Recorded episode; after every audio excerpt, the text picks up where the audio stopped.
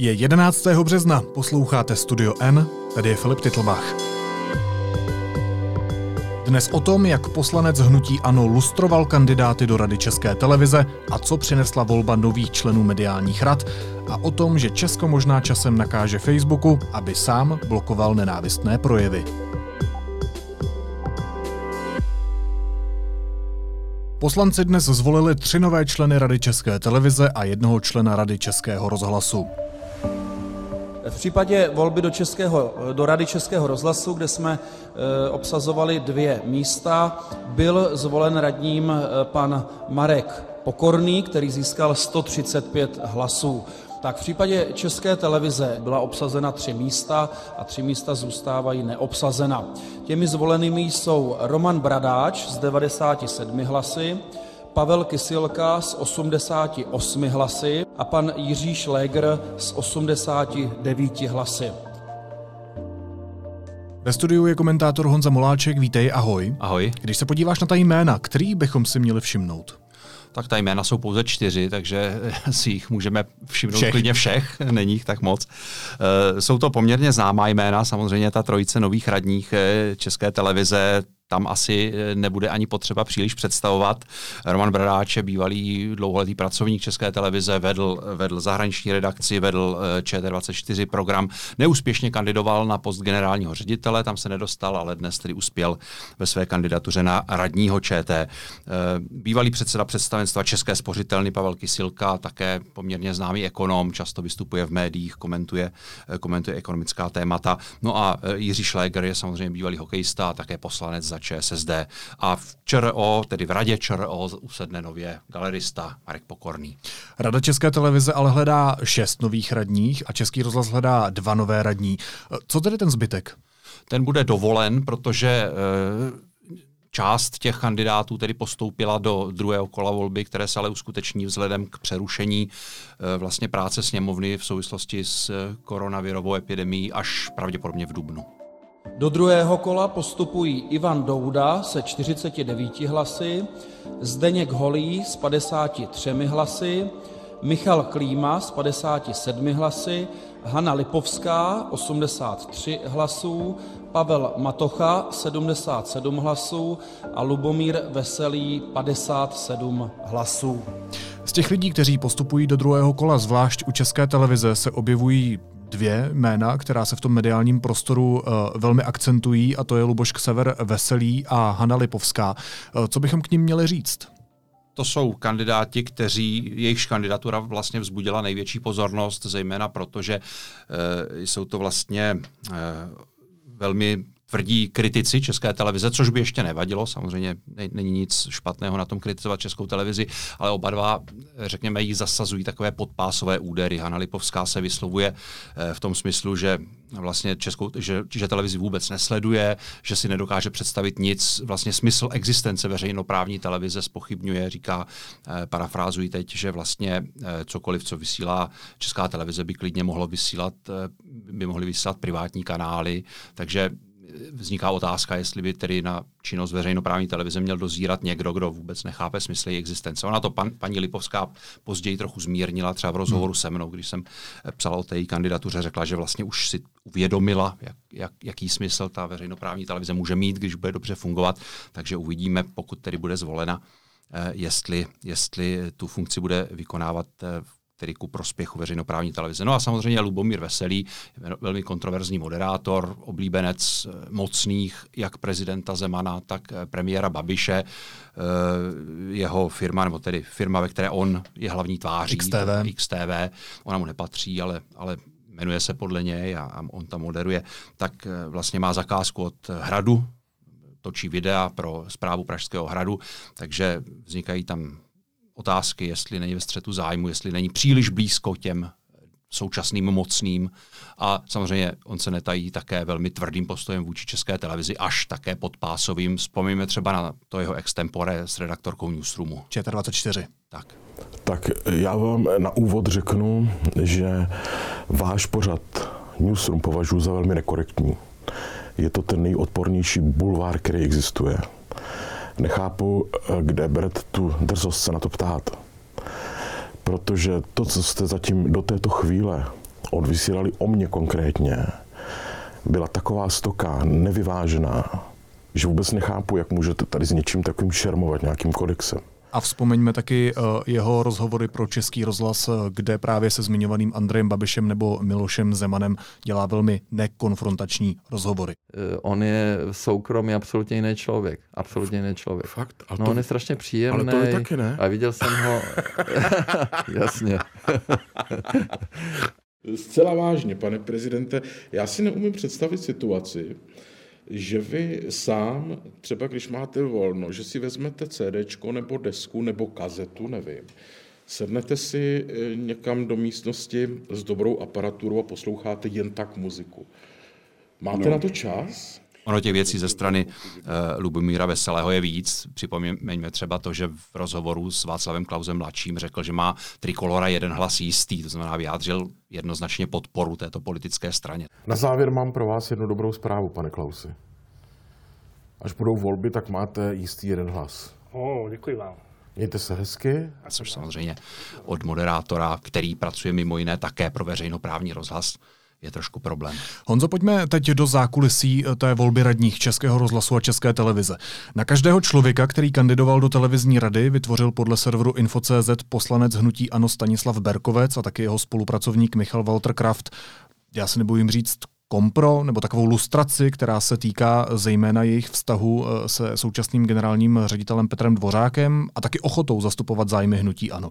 A rozposlal to pak ostatním poslancům Babišova hnutí. Co si o tom myslíš? Tak já si myslím, že jsme prostě viděli černé na bílém to, jak to skutečně v, při volbách do mediálních rad vypadá. Já si nedělám iluze ani, ani o těch minulých volbách, ani, ani o tom, jak ty, jak ty dohody, zkrátka dobře politické, o těch radních vypadaly dřív, ale tady nám to prostě Hnutí Ano ukazuje v takové brutální formě a já si myslím, že to pravděpodobně takto explicitní dřív nebylo, nebo aspoň, hmm. si, dělám, aspoň si dělám takové trochu iluze. Tady prostě bylo úplně jasně řečeno, žádná odborná kvalifikace nehraje roli, žádné nějaké, řekněme, kvality toho člověka nehrají roli. Hr- roli hrají tři věci. Za prvé, jeho vztah k generálnímu řediteli, zda bude prosazovat jeho zájmy. Co je zájem generálního ředitele Petra Dvořáka, nevím, to tam pan Berkovec jako nevysvětlil, ale, ale prostě musí to být někdo, kdo vystupuje proti, proti. současnému vedení televize. Za druhé, zastupovat zájmy Ano, zastupovat zájmy Andreje Babiše. To je asi nejvíc šokující. Kandidáti, kteří, kandidáti, kteří mají nějaký škraloup v vozovkách, který v očích Hnutí Ano, to znamená kritizovali v minulosti uh, Hnutí Ano, nebo se třeba účastnili, nebo podpořili třeba demonstrace Milionu chvilek uh, pro demokracii, tak ti byli okamžitě zařazeni tedy do kategorie nedoporučení. No a třetí věc, uh, on to tam, pan Berkovec tak hezky, hezky říká, schopen týmové spolupráce nebo, nebo schopen uh, uh, kolektivního rozhodování, nebo tak nějak ty formulace tam znějí, pod čímž samozřejmě já si představuji jedinou věc, prostě bude dělat to, co se mu řekne. Já jenom, abychom si dokázali představit, co v těch materiálech zhruba je, a to jméno ekonomky Hany Lipovské, která se stále uchází o členku uh, radní České televize, uh, tak uh, ta se v těch lustračních materiálech Stanislava Berkovce uh, objevuje taky, je zařazená v rubrice Neutrální kandidáti a píše se u ní, cituji, velmi svéhlavá solistka, obtížně pracující v týmu, to si říkal, mediálně kontroverzní osoba, jejíž chování v radě bude vždy nepředvídatelné. Hana Lipovská pravděpodobně nebude zastupovat zájmy generálního ředitele Petra Dvořáka a ani nikoho jiného, ale pouze vlastní. Přitáhne mediální pozornost, čímž se zvýší nežádoucí tlak na všechny členy rady. Její působení v radě bude pravděpodobně spíše kontraproduktivní. V tomhle případě je tam absolutně všechno, co ty si jmenoval v těch obecných frázích.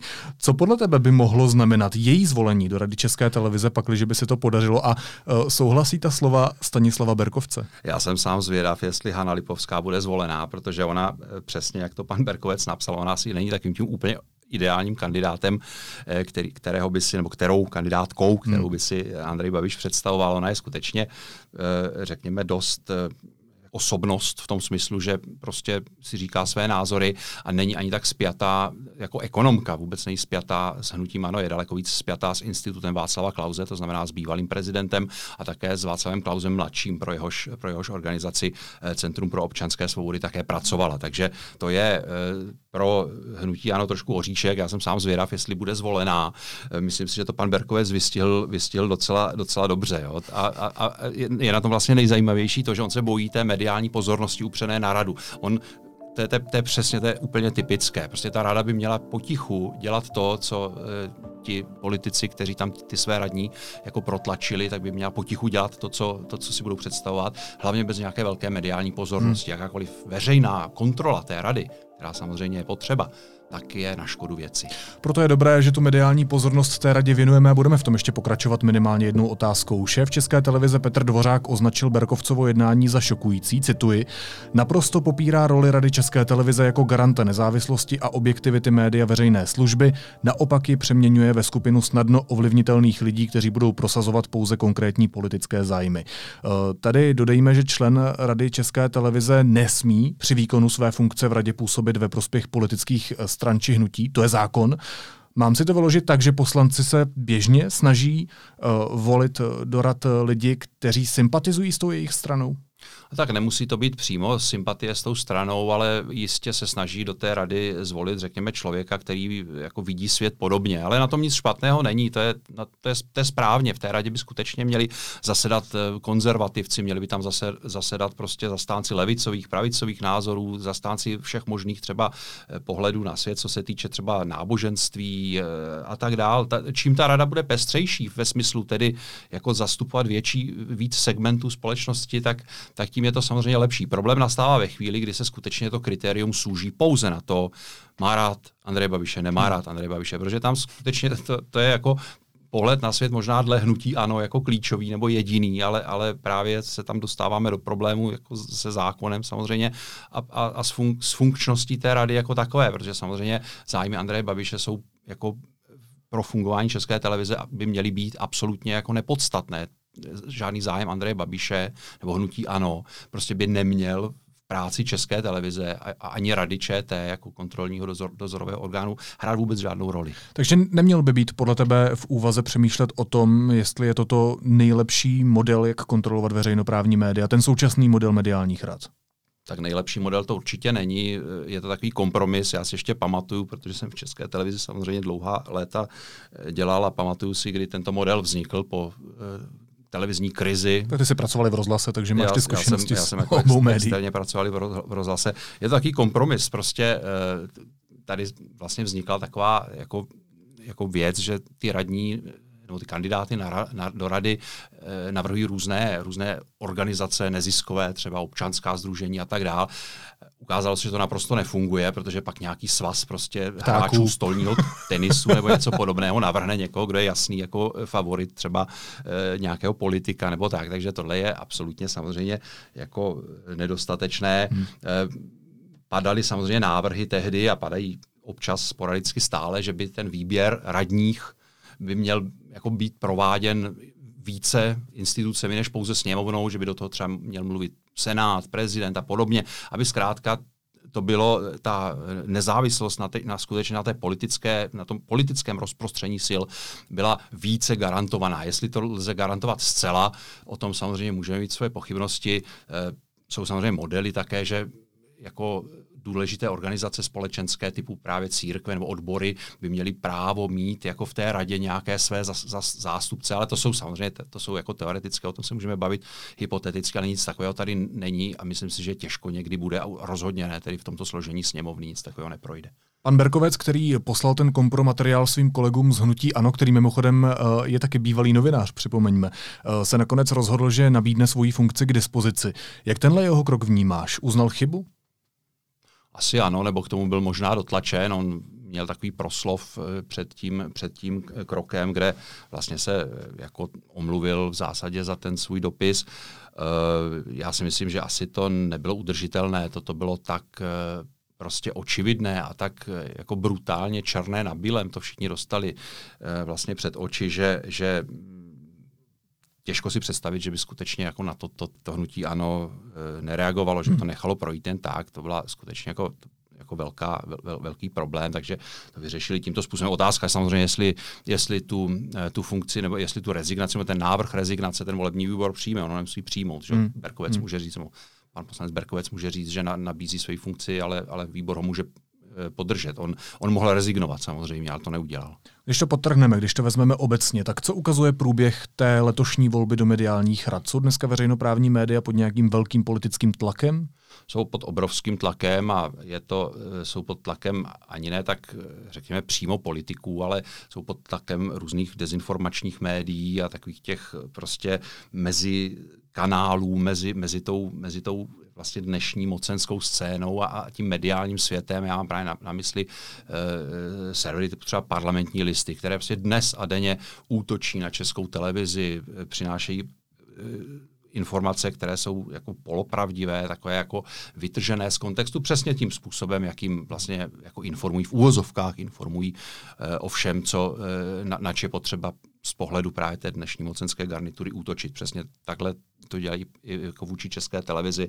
A to se samozřejmě projevuje na důvěře k ní, na, na, na, na jako řekněme tlaku, pod kterým musí novináři a další pracovníci České televize a Českého rozhlasu pracovat. Takže to samozřejmě jako není, není lehká situace. Ještě poslední otázka. Ne všichni možná budou znát působnost rady mediální, jak České televize, tak Českého rozhlasu. Tak co vlastně její členové můžou, co nesmí, jakým způsobem můžou ovlivňovat chod České televize a Českého rozhlasu? Tak oni kontrolují česk- Českou televizi, Český rozhlas, samozřejmě hospodaření a tak dál, ale klíčovým a samozřejmě takým tím diamantem v tom portfoliu těch jejich pravomocí je to, že v jejich rukou je odvolání a případně ředitel. Nové zvolení generálních ředitelů. Říká komentátor Honza Moláček. Honzo, díky moc. Taky díky. Následuje krátká reklamní pauza. Za patnáct sekund jsme zpátky. Stop, stop me now. Vyberte si z datově neomezených tarifů a nic už vás nezastaví. Tarif si navíc můžete změnit každý měsíc. T-Mobile.cz lomeno neomezeně. Teď jsou na řadě zprávy, které by vás dneska neměly minout. Náměstek Primula uvedl, že si myslí, že minimální doba uzavírky škol a zrušení veřejných akcí je jeden měsíc. Cituji, po tom měsíci se to vyhodnotí.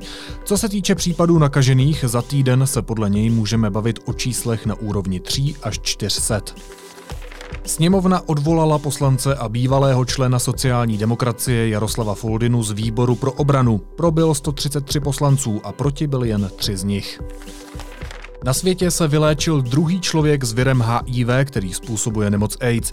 Muž z Londýna ukončil antiretrovirální léčbu před více než třiceti měsíci a jeho testy na přítomnost H I V jsou nyní negativní. Za vyléčením podle lékařů stojí transplantace kostní dřeně, kterou podstoupil kvůli rakovině. Slovenští kriminalisté zadrželi třináct soudců, jednu bývalou soudkyni, jednu advokátku a dvě další osoby. Obvinění jsou z korupce, zasahování do nezávislosti soudů a maření spravedlnosti. A s tím souvisí ještě jedna zpráva. Slovenský podnikatel Marian Kočner čelí novému obvinění z podplácení soudců, potvrdil to jeho obhájce Marek Para. Vývoj případu souvisí právě s dnešním zatýkáním soudců na Slovensku. A celkově bylo ve světě potvrzeno téměř sto dvacet tisíc případů nákazy koronavirem. čtyři tisíce tři sta lidí nákaze podlehlo, víc než šedesát šest tisíc lidí se už uzdravilo. Nejvíc nakažených i mrtvých hlásí Čína, kde bylo potvrzeno přes osmdesát tisíc případů nemoci covid devatenáct. Sociální sítě po celém světě dlouhodobě čelí kritice, že na svých platformách ignorují nenávist, sílící antisemitismus nebo dezinformace. V sousedním Německu se chystá opatření, které sociálním sítím nakáže takové příspěvky blokovat a hlásit. Jak zjistil deník N, německým návrhem se zabývá i České ministerstvo vnitra a policie. Víc teď probereme s Honzou Tvrdoněm a Lukášem Prchalem. Ahoj, vítejte. Ahoj. Jak velká by to byla změna a zátěž pro sociální sítě, kdyby v Německu sami museli vyhledávat nebezpečné příspěvky, blokovat je a potom hlásit policii? Lukáši. Hmm. Tahle ta změna, která se připravuje a která musí projít teda schvalovacím procesem, tak uh, bude znamenat pro sociální sítě, že budou muset sami ze svých vlastních zdrojů vyhledávat takové příspěvky, hlásit je a blokovat. Ta zátěž bude asi samozřejmě značná, protože sociální sítě budou muset vymyslet buď nějaký algoritmus, který takové příspěvky bude sám vyhledávat a sám je nějakým způsobem zpracovávat a vyhodnocovat, anebo budou muset najmout mnoho lidí, kteří prostě tu sociální síť v Německu budou skenovat a vyhodnocovat ty příspěvky. Hmm. Jakých typů příspěvků se má to opatření týkat, Honzo? obecně to mají být a vlastně statusy nebo, nebo, nebo příspěvky, které v sobě mají nějakou nenávist, které útočí na různé skupiny lidí. A vlastně v tom balíčku opatření, které představilo německé ministerstvo spravedlnosti a vnitra, tak se konkrétně píše i o příspěvcích, kde je nějaké vyhrožování smrtí například, což je vlastně věc, na kterou jsem tam jako bohužel narážíme jako na, v českém online prostředí, hmm. a která vlastně úplně není postihována zatím. Dobře, a jak ty sám si představuješ v praxi, že to může fungovat? Já si představuju, že bude nějaký tým lidí od Facebooku, který bude sledovat různý diskuze, nebo se budou vyhledávat klíčová slova, nebo jak si to mám představit? V Německu platí už od roku dva tisíce osmnáct zákon, který vlastně v zásadě říká, že sociální sítě, jako provozovatele sociálních sítí, ty, které mají aspoň dva miliony uživatelů v Německu, což jsou v zásadě všechny ty velké, tak mají odpovědnost, nebo částečnou odpovědnost za to, co se tam u nich šíří, že prostě si nad tím nemohou mít ruce.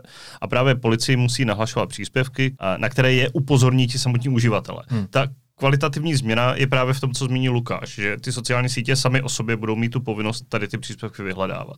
A samozřejmě jsou tu asi v zásadě dvě možné cesty a je to podobné, jak když Facebook řeší například placenou reklamu. Tak uh, on samozřejmě může mít al- nějaký algoritmy a může tam být nějaké vyhledávání podle klíčových slov, což tam asi bude. Jo? Že jako, když tam někdo bude vzývat nějaké nacistické pohlaváry, tak samozřejmě jim tam asi zabliká nějaká červená kontrolka. Na druhou stranu je problém, a bylo to udiskutováno už u toho zákona z roku dva tisíce osmnáct, kde je právě nějaká hranice, aby do toho nespadla třeba satira, aby do toho nespadlo právě podobné věci, když si z toho někdo dělá srandu. Takže tam asi logicky bude muset být nějaký přezkum fyzickou osobou nebo nějakým člověkem. Ten lidský prvek tam Přes, prostě musí být. Přesně mm-hmm. tak, přesně tak. A kdy to v Německu začne platit a je už jisté, že to vlastně platit začne? Ještě to nebylo schváleno, je to návrh, vládní návrh, který musí projít s určitým schvalovacím procesem a není tedy jasné, od kdy by mohl začít platit nebo od kdy začne. Víme třeba od Facebooku nebo jiných sociálních sítí, týká se to i jiných sociálních sítí. Co na to říkají? No, ti provozovatelé, já jsem zmínil, že ten zákon, který už je v Německu platný, tak uh, vlastně dopadá na sociální sítě, které mají aspoň dva miliony uživatelů. A když bychom to převedli na Česko, tak těch uživatelů bude jako řádově méně, protože Německo má tuším tak osmkrát více obyvatel. Hmm. Ale uh, jako ty sociální sítě, no co na to říkají, prostě to je jejich problém, co na to říkají. Tady bude nějaká platná legislativa, podle které oni se musí prostě řídit. Tady se musí přizpůsobit, jako v tom daném státě, takže vlastně pro ně už to, pro ně to bude zákon, který budou muset buď začít dodržovat nebo přestat fungovat v tom daném státě. Jasně, já se spíš ptám na to, jestli jim to vadí. Nevíme, nevíme. Ten, ten, ten zákon každopádně není bez zubí. Už ten, který platí, říká, že pokud ta sociální síť na to kašle a nebude ta opatření dělat, tak může být sankciována až pěti miliony eur za každé provinění. Uh, samozřejmě asi v praxi se to nevymáhá jako úplně, ale ta možnost Ten, ten bič tady je. Obecně se dá říct, že sociální sítě k nějaké regulaci a, nebo sam, samoregulaci jsou nakloněny minimálně rétoricky. Na druhou stranu je to prostě jako velké celosvětové téma už vlastně, jak regulovat sociální sítě a věci, co se na ně šíří, hlavně nenávist, možnost zasahování do voleb, do kampaní, a to se řeší na evropské úrovni, řeší to ve Spojených státech a právě hledá se ta míra, jako kde je ještě vlastně možné ty sociální sítě regulovat, kde jim vlastně trochu brát z toho jako business modelu, který je postavený hlavně na sběru dat, a oni vlastně s tím slovy Marka Zuckerberga jako problém nemají, na druhou stranu oni si tu regulaci si představí nevolně, že jo? Jasně. Což je logický. Když to posuneme dál a vy jste ten příběh posunuli dál tím, že jste zjistili, že to německé dění bedlivě sleduje i česká policie a české ministerstvo vnitra.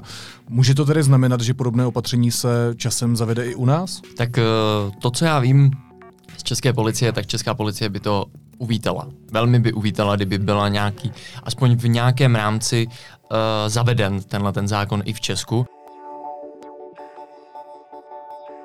Protože jim by to za A ulehčilo práci, tak jak jsem to aspoň slyšel z jejich strany, uh, protože uh, nemají týmy, které by prostě seděly nad hmm. Facebookem a nad Twitterem a nad sociálními sítěmi a skenovali jejich obsah. Do značné míry čekají, že se jim někdo ozve, někdo nahlásí takový příspěvek, nebo sám Facebook, když bude, nebo sama sociální síť, když bude opravdu chtít, tak jim pošle nějakou závažnou, závažnou, uh, závažný status.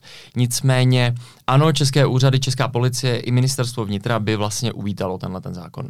Dobře, ale česká policie není zákonodárná, tak ano, máme tady ano. ministerstvo vnitra, poslance. Jak ano. to vypadá spíš tady na té platformě, Jasně. která by o tom mohla rozhodnout? Česká policie by to uvítala, jak jsem říkal, nicméně samozřejmě uh, ministerstvo vnitra, pod které policie spadá, je už uh, rezervovanější v těch vyjádřeních, protože je to samozřejmě do určité míry, do vysoké míry, je to politická otázka, je to hmm. politická odpovědnost a uh, oni vědí, že to nebude jednoduché prosadit uh, v našem prostředí takovýhle zákon, protože se okamžitě ozvou hlasy cenzura.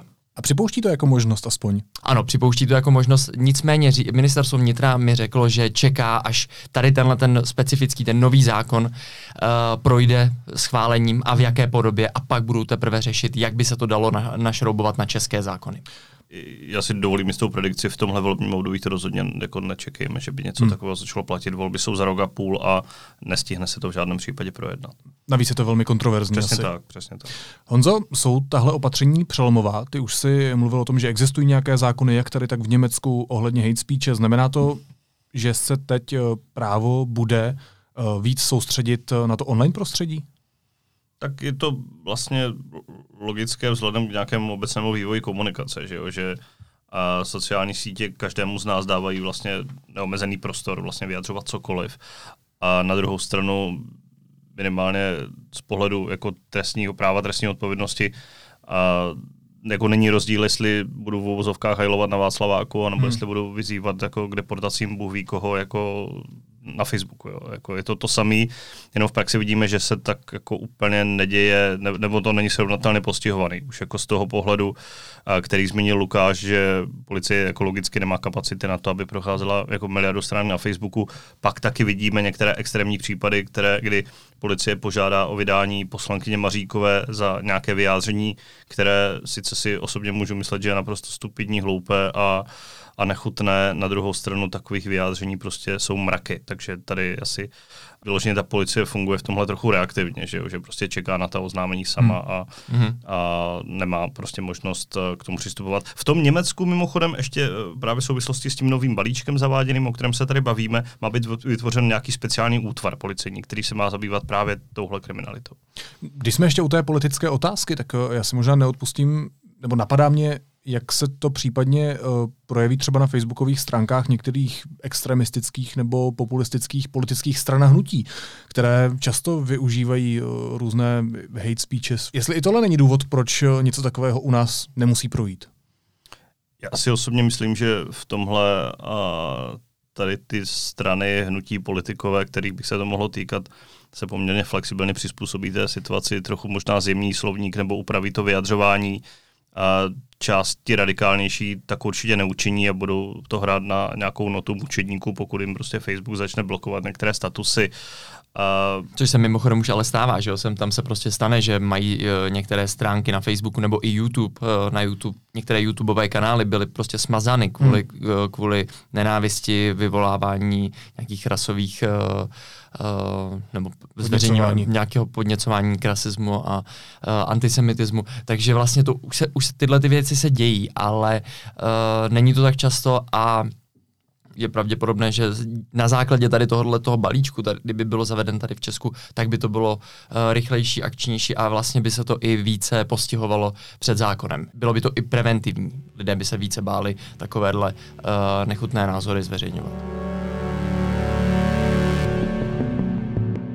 Z mého pohledu je tam zásadní rozdíl, že by to vytvořilo nějaký systém. Jo. Teď, jak jsme se bavili o té nahodilosti, tak vidíme, že Facebook má problém jako vymáhat vůbec ta jako vlastní pravidla. Například té zmiňované Facebookové reklamy, to mi Okamura dlouhodobě porušuje jako nějakou věc. Facebooku je to v uvozovkách jedno, on čeká na to nahlašování. A máme tady případ, kdy lidé zkoušeli na svou zeď psát jméno Tommy Robinson, někteří dostali ban na měsíc, někteří ne. Proč? Jo? To nevíme, Facebook to nezdůvodní. Je to prostě všechno nahodila, tohle je asi nějaká cesta trochu jako zatlačit z pozice jako regulátora právě na ten Facebook, aby i sám nastavil nějaká pravidla a vymáhal je, spíše teda vymáhal a pak uh, vlastně přenášet tu odpovědnost právě na ty sociální sítě. Mohlo by to přenést nějaký systém. Možná ještě poslední otázka, když jste říkali, že teď se to děje trochu nahodile, takové to uh, blokování různých stránek nebo trestní stíhání lidí, kteří podněcují k nenávisti, tak jak dneska česká policie stíhá nenávist na internetu? Je to no, dostatečné? No, uh, řekl bych, že spíše velmi nedostatečné. Uh, je to, děje se to velmi má málo a jenom v případech, které jsou opravdu okaté, na které upozorní novináři nebo se na ně zaměří opravdu lidé na sociálních sítích a uh, klepou si na čelo, jak je možné, že s tím nikdo nic nedělá. V tu chvíli policie prostě opravdu už uh, to začne vyšetřovat. To znamená, že česká policie dneska vůbec sama nevyhledává takovéhle příspěvky? Nevím, jestli úplně sama nevyhledává, určitě uh, jako něco v tomhle tom dělá, není, není úplně zase jako netečná, to jí uh, nechci v tomhle tom podezřívat, nicméně samozřejmě mohla by být důraznější, mohla by stíhat mnohem víc těch nenávistných komentářů a ne jenom ty příspěvky, které jsou nejvíc viditelné a na které někdo jako opakovaně upozorní. A co vlastně říkáte na ty argumenty, které jste sami zmínila, které se můžou objevovat? To znamená, že by někteří lidé to brali jako cenzuru, když samotná sociální síť bude uh, případně tyhle příspěvky blokovat. Honzo. Tak já si, já si myslím, že samozřejmě ten pohled je zcela legitimní. Jo? Jako a všichni internet známe jako v podstatě neregulované prostředí, kde můžou padnout jakékoliv argumenty. Na druhou stranu to, o čem se bavíme, jsou prostě výroky, které jsou normálně postihnuté jako trestním zákoníkem v České republice, takže ti lidé, kdyby to samé říkali někde na ulici, v hospodě, v kostele, já nevím, v obchodě, kdekoliv, kde vláda nezakázala účast lidí nebo, nebo vlastně nezakázala konání nějakých akcí, tak by prostě ta policie normálně stíhala, že jo? Jako, to je vlastně asi tahle základní odpověď ode mě. Lukáši? Možná bych teda k tomu dodal, že sociální sítě mají nějaká svoje už v tuhle chvíli nastavená pravidla a když je prostě ti lidé porušují a vydávají to za uh, svobodu slova, hmm. tak samozřejmě se nemůžou ničemu divit, že jim potom YouTube smaže celý, uh, celý archiv, celý kanál, který je prošpikovaný antisemitismem a nenávistí. Reportér Lukáš Prchal a analytik Honza Tvrdoň. Kluci, díky moc. Mějte díky. Se. Naschledanou. A na závěr ještě jízlivá poznámka. Česká pošta zavedla kvůli koronaviru pro lidi v karanténě bezkontaktní doručování. Znamená to, že i zásilky do ruky uloží pošťák do schránky a nebo je nechá na poště. Takže se ve výsledku nemění vůbec nic. Naslyšenou zítra.